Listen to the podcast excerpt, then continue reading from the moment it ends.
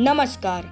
Army public school Delhi cantt podcast team की ओर से मैं लक्ष्य देवरानी आपका हार्दिक स्वागत करता हूँ। आज हम कक्षा नवी का पाठ कीचड़ का काव्य पढ़ेंगे और उसका अर्थ समझने की कोशिश करेंगे। यह पाठ लेखक काका कालेलकर द्वारा रचित है। काका कालेलकर का जन्म महाराष्ट्र के सतारा नगर में सन अठारह में हुआ। काका की मातृभाषा मराठी थी। गांधी जी के साथ राष्ट्रभाषा प्रचार में जुड़ने के बाद काका हिंदी में भी लेखन करने लगे।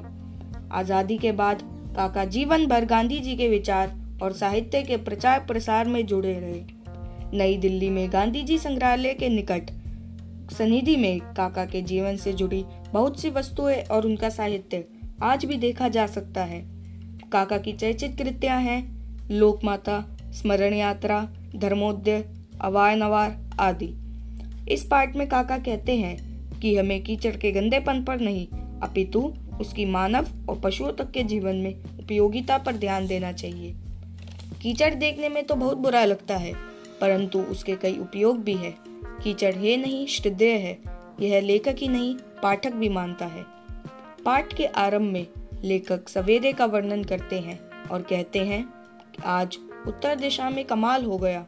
रंग की सारी शोभा उत्तर दिशा में जमी थी। धीरे धीरे बादल श्वेत पुनी अर्थात धुनी हुई रुई के समान सफ़ेद हो गए और सवेरा हो गया।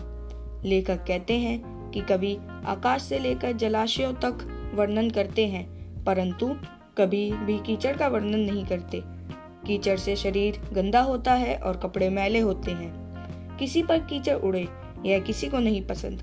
जब बच्चा बचपन में कीचड़ में खेलता है तो उसके माँ बाप उसे रोकते हैं और बोलते हैं, कीचड़ गंदेपन का प्रतीक है। परंतु लेखक को तो कीचड़ में भी सौंदर्य दिखता है। पुस्तकों के गत्तों पर, घरों की दीवारों पर या कीमती कपड़ों के लिए हमें यही रंग तो पसंद है। कलाभिज्ञ लोगों को भी भट्टी में पकाए हुए बर्तनों पर यही रंग पसंद है। फ़ोटो लेते समय अगर कीचड़ का रंग आ जाए तो विज्ञ लोग खुश हो जाते हैं। फिर लेखक कीचड़ का कुछ और सौंदर्य करते हैं। लेखक कहते हैं कि नदी के किनारे जब कीचड़ सूख कर टुकड़ों में बट जाता है, तब वह कितना सुंदर दिखता है। जब उसमें दरारें पड़ जाती है तो वे टेढ़े मेढ़े आकार के हो जाते हैं और सुखाए गए खोपरे, अर्थात नारियल के समान दिखते हैं। नदी के किनारे मीलों दूर तक फैला कीचड़ सूख जाने पर उस पर बगुले और अन्य पक्षी चलते हैं, तब उनके पद अंकित हो जाते हैं। फिर जब कीचड़ और सूख कर ठोस हो जाए तब गाय, बैल, भैंस आदि इन पर चलकर अपने पद चिन्ह अंकित करते हैं। साथियों, लेखक ने कीचड़ का बहुत ही अच्छा सौंदर्य किया है।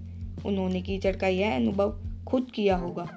उन्होंने खुद कीचड़ को सूख कर टुकड़ों में बटते देखा होगा और खुद पशुओं को उस पर चलते देखा होगा, वरना वो इतना अच्छा सौंदर्य कैसे कर पाते? लेखक कहते हैं, अगर कीचड़ देखना हो तो गंगा के किनारे या सिंधु के किनारे पहुँच जाना चाहिए।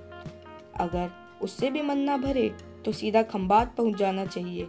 वहाँ जहाँ तक नज़र जाए, वहाँ तक समतल कीचड़ देखने को मिलेगा, जिसमें हाथ डूब जाए, यह कहना गलत होगा। यहाँ तो पूरे पर्वत समा जाए, यह कहना उचित होगा। लेखक ने इन पंक्तियों में एक अलंकार का उपयोग किया है। क्या आप बता सकते हैं कौन सा? जी हाँ यहाँ लेखक ने अतिशयोक्ति अलंकार का उपयोग किया है। जब हम कोई वाक्य में कोई बात बड़ा चढ़ाकर बोलते हैं, तब उस वाक्य में अतिशोक्ति अलंकार का उपयोग होता है। हमें पता है कि कीचड़ में पहाड़ तो समा नहीं जा सकते, परंतु लेखक यह कथन कीचड़ की विशेषता बताने के लिए कहते हैं। आगे लेखक कहते हैं कि मनुष्य को कभी भी यह नहीं भूलना चाहिए कि उसका अन्न कीचड़ से ही पैदा होता है। चावल की फ़सल उगाने के लिए कीचड़ ही चाहिए होता है।